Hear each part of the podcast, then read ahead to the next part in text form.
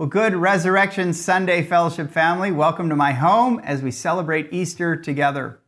You know, there's opportunities with, within all these obstacles that the coronavirus has thrown at us. And I like to think of what are some things we, we've never been able to do that we can do because of the situation, the crisis that we're in. Now, call me the eternal optimist, but there's two things I think we can do.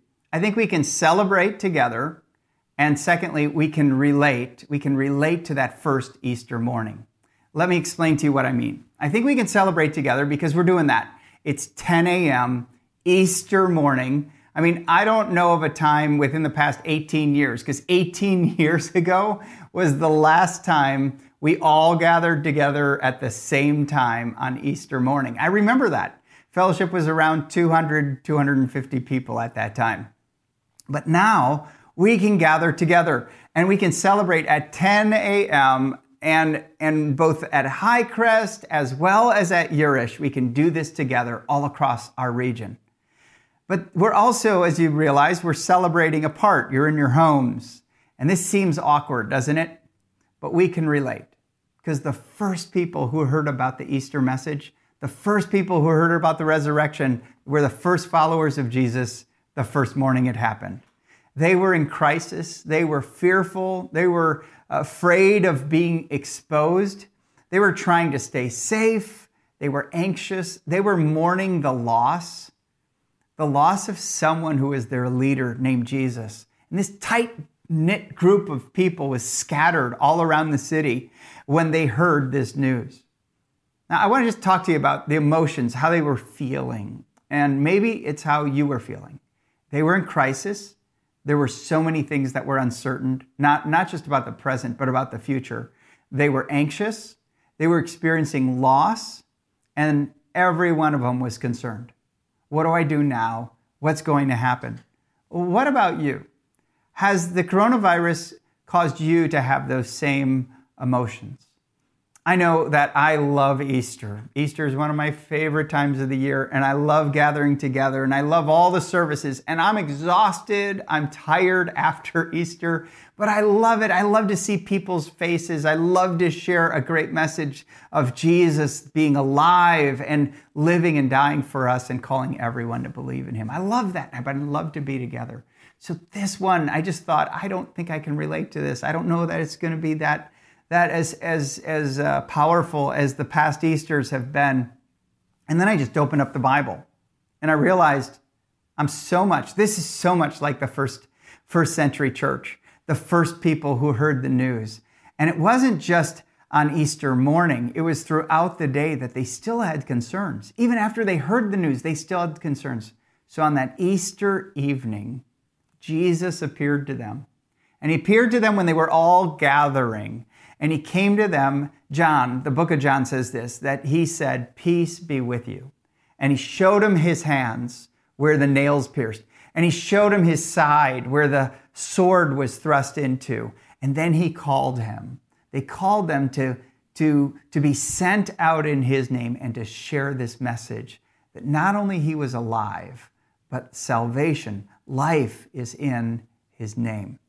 And so I believe that even in the midst of something that's awkward and something that's less than our preference for Easter, that being apart, we can relate to these first followers of Jesus and respond to these words of Jesus. Words that gave them peace, words that gave them certainty, words that gave them assurance. And I can't think of a better time to share this message than Easter of 2020, when we're in the midst of a pandemic, when we're in our homes, there's fear, there's concern, there's anxiety. Some of our friends have COVID 19, but all of us are dealing with the realities of a society that is shut down and shut us out of the life that we once knew. And, and we can relate and celebrate what they did. And so, as we look at this, our big idea for Easter is this whole concept of being paid in full. And this is the reality that the life, the death, and the resurrection of Jesus, it means that we can receive, we can receive this peace, this certainty, this assurance, because Jesus has paid it in full. And the Apostle Paul shared this reality, and he used two words. And I'm going to read these words. I want to just let you know ahead of time to look for these words as we read it. The first one is justified. And the second word, it's an accounting term, and it's called reconciled. They're both in this passage. Let's take a look at it. It's in Romans chapter 5. If you have your Bibles, open them up. Let's look at Romans chapter 5, beginning with verse 6. And if you don't have your Bibles, I'll just throw it up on the screen here. We'll read it together. It says this, verse 6 While we were still weak, at the right time, Christ died for the ungodly. For one will scarcely die for a righteous person, though perhaps for a good person one would dare even to die. But God shows his love for us in that while we were still sinners, Christ died for us. Since therefore we have now been justified, there's that word, justified by his blood, much more shall we be saved by him from the wrath of God. For if while we were enemies, we were reconciled, there's that second word, we were reconciled to God by the death of his Son, much more, now that we are reconciled, shall we be saved by his life. More than that, we also rejoice in God through our Lord Jesus Christ, through whom we have now received reconciliation. Okay, so let's unpack this because this passage begins with this, with this phrase. It's an interesting phrase. It says, For when we were still weak. I don't like that word weak. I don't like to be called weak, but Paul even goes deeper. Let's take a look at this. He gives us three words to describe we who are weak. He says this that we're ungodly, we're sinners, and we're enemies of God. Okay, happy Easter, everyone. Happy Easter, you ungodly sinners, enemies of God. None of us, none of us want to be called that, but that's who we were. That's who we are, were and are be, before we come to put our faith and trust in Christ. And, but even with these realities, us at our worst, us at our weakest, Jesus died for us. And he died for us because God loves us. And he sent his son to live and die and rise from the dead for us. Jesus died for the ungodly. Jesus died for us. And when he did that, he paid in full he paid in full the debt we had with God. What did he, or, or, or uh, what did he pay in full? I want to give you uh, an illustration. Maybe it will help you understand a little bit more. Okay, so think of your life as two books. And this first book, and it's a big, heavy book, that's why I look for a big, heavy book to show you this. It's a big, heavy book. This first book is a legal book.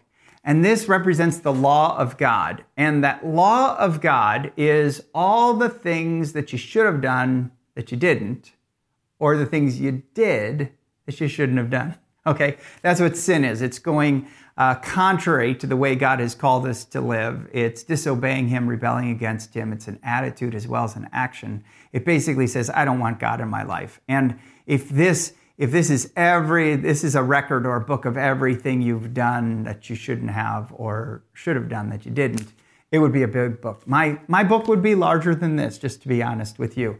But think of that. And then secondly that word um, reconciled that's an accounting word. So think of this as a ledger or a book that contains every penalty for every sin you've ever committed. These two books that's over overwhelming. I mean, it's kind of overwhelming to think about this is all who I'm not supposed to be and all the penalty that's a result of what I've done or what I should have done. It's overwhelming. And that's the work of Christ. Christ came into an overwhelming situation that we, we couldn't pay, and, and he paid it in full. Let's talk about that legal book. That legal book is, is that, word, that word justification comes in. Because when Jesus lived, and he died and he rose again from the dead. He took our place. He took uh, our place so that God now declares us right with him. And then reconciled. When Jesus died and rose, he reconciled us back to God. All the sin and rebellion that stood against us, he took it away. He cleared it away and he set us free. A lot of times, uh, a balance sheet is out of balance or your checking account is not reconciled. And, and what Jesus has done is he's paid the price and he set us free. So none of this is logical, by the way. I just want to be open with you. None of this is logical. None of us deserve it, which is exactly what Paul goes into. He says, very rarely will someone die for someone who's good or someone you're on good terms with. But, but even on the farthest point and the farthest reasonable measure, that even when we were in sin, even when we were against God, even when we opposed Him, even those who nailed Him to a cross, God chose to love, and Jesus died for sinners. I mean, that's the extent of God's love. It's not, it's not logical, but it's grace and God's undeserved love. Why did God do this? He loves us. He loves us. And his infinite, eternal, enduring love for us is shown to us in Jesus. And if he loved us when we were at our worst, when we sinned against him, then he it, it is certain then, and we need to be assured that he loves us now that we're his friends. And if he reconciled us, if he paid our debt and made us right before God, when we were enemies and bankrupt beyond eh, able to, to pay our price, then we can be assured and we can be certain that we're in good standing now with a perfect credit score of Jesus and at peace because of Christ.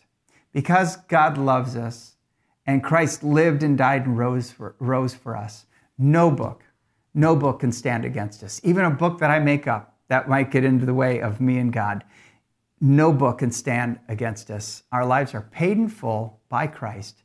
We're free. We're forgiven.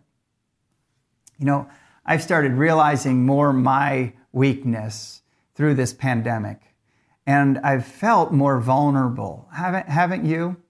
Because we've had a mirage of a booming economy, a, a record breaking stock market, a packed schedule, countless outlets of events and activities.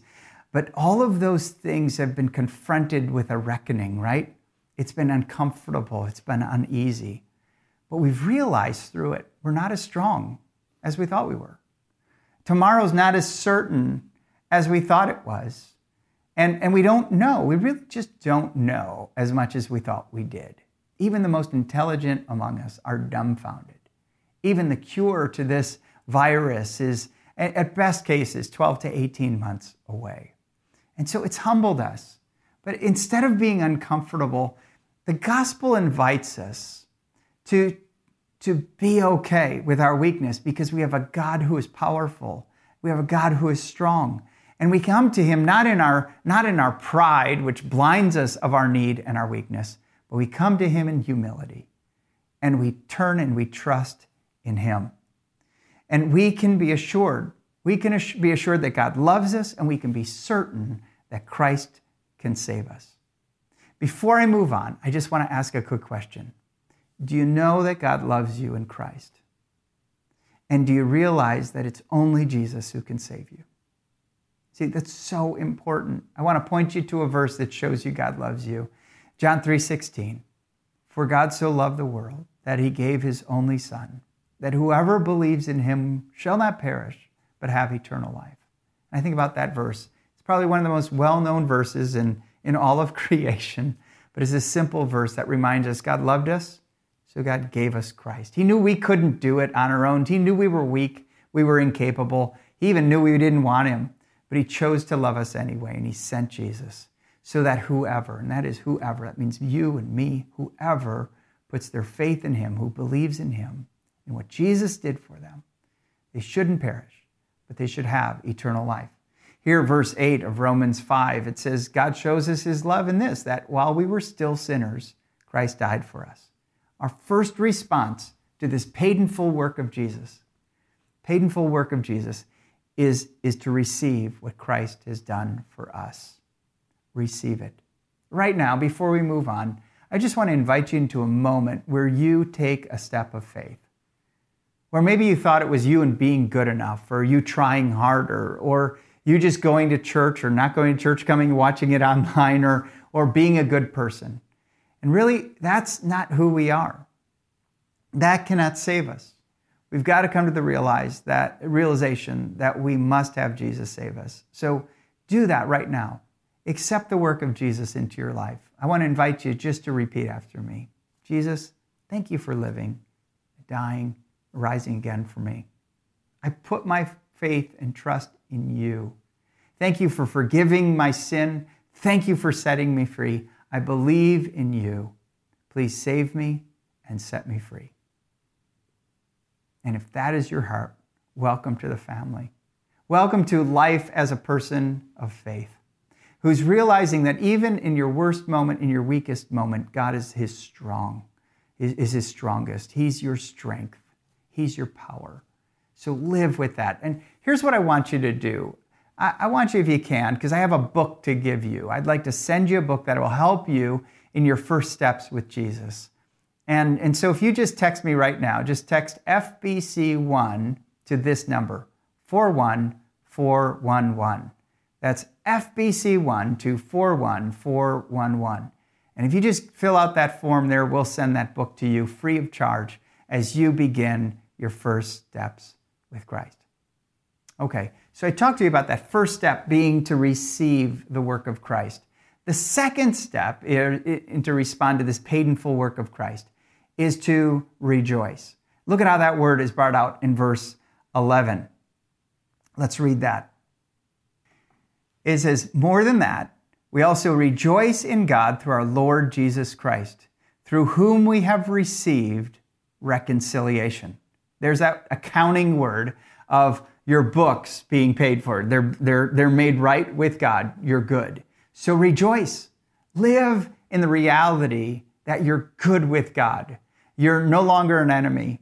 You're, you're no longer this person who wants nothing to do with him, but to live into the reality that everything's been paid in full.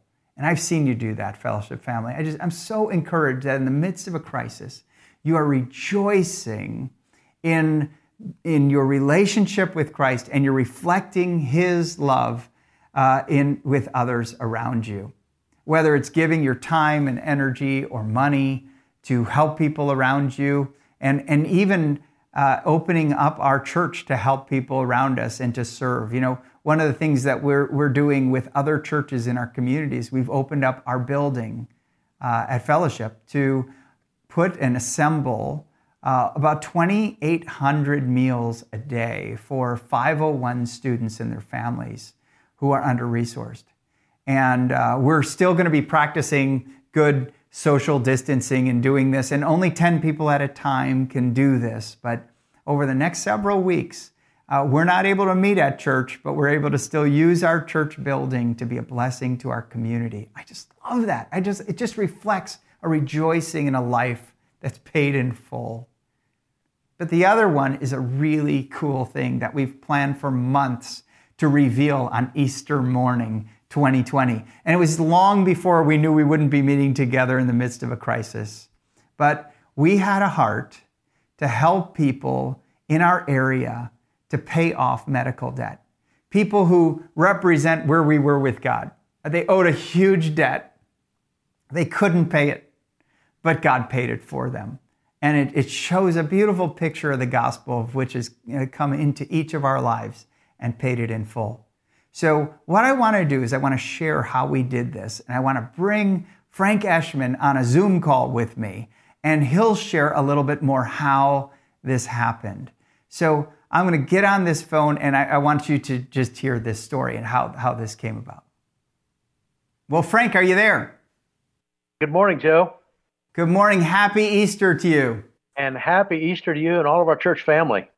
Man, I can't wait for you to share this big reveal on this paid in full concept and how we're able to live this out, not just believe this, but live this out, not just in our region, but for the whole state of Kansas. So, Frank, Frank, you you represented our church in just negotiating, and how did you do that? How did how did that happen? Well, uh, we worked with a company called RIP Medical Debt, Rest in Peace Medical Debt, and uh, they were able to purchase debt out in the uh, the marketplace to help the lowest um, income families in, across the state, those who are um, are plagued with medical debt, and uh, uh buy up a huge block of debt uh, for pennies on the dollar that we can that we can actually forgive. Man, that is awesome news. That is awesome news. Now, one of the things you told me earlier that I want to share with everyone is every county in Kansas had people who owed money that we were able to help. Is that right? Yeah, that's right, Joe. Uh, you know, we're uh, we're in the process of acquiring all that debt now. Uh, okay. RFP is, and we're targeting those low-income families, and it's going to touch uh, every county we estimate across Kansas, and a little more. And with forty thousand dollars, we're able to retire four point seven million in medical debt. Oh, wait a minute. I don't know that I heard you right. You said we took $40,000 and with that company, we negotiated for $4.7 million. Is that right? That's absolutely correct. It's, it is, uh, it, you heard it right, Joe. $4.7 yeah. million is the estimate that we'll be able to wrap up in negotiation. That is a miracle. That's a miracle. And the other thing that I just loved about this is no one person at Fellowship did this every one of us, because it came out of money that was given to the Lord uh, to, to what God was doing in fellowship. So, all of us, due to your regular giving at fellowship, allowed the paid in full event to happen all across the state of Kansas. That's awesome. That's right, Joe. This took place over over a period of time with the generous giving of our church family. Yeah. Man, Frank, what have you learned in this by, by being involved in this? What did you personally learn in this? Well, uh, Joe, I, have learned that there are uh, people that are really, really struggling. That uh, that we are going to be able to help people that yeah. can't even rent an apartment because of this medical debt. And uh, I, am learning about the forgiveness of Christ even in my own life, uh, a yeah. free gift, and how that's impactful. Yeah, that's awesome. Now, I know that some of you listening to this have medical debt, and many of you are struggling with medical debt. And you might be thinking, if this doesn't happen to you, you don't get your medical debt paid, what about me? Why doesn't my church take care of me? And Frank, what, what have you done uh, to help people in our church family who are struggling with medical debt? Yeah, Joe, I only wish that we could uh, wipe out all of the medical debt that people in our church family are dealing with. But of course, you know, that's not possible. And um, what we want to be able to do is come alongside of people who are struggling. And so we are assembling a team of people who uh, have expertise in this area that can help people negotiate and uh, work with healthcare providers to um, to set up plans to to work out arrangements. If if our church family is struggling, we want to help. Yeah. Well, thank you, man. I I'm so thankful you're a life care pastor and that you're uh, leading well in that area. And if you have a need in that area, we want to come alongside of you and help you and help you pay that in full. Uh, and so just connect with Frank Eschman. You can do that uh, on, through our website. Connect with him, and he'll connect you to that group who's doing that. Isn't that awesome news? I mean, uh, certainly, I've known about it before we revealed it with you, but long before any of us knew what was going to be happening on Easter of 2020, and none of us could have anticipated this. Before the market crashed, before some of us lost our jobs, God knew what He was doing. And in His foreknowledge and kindness, He set op- he set in motion an opportunity for our church to be a blessing.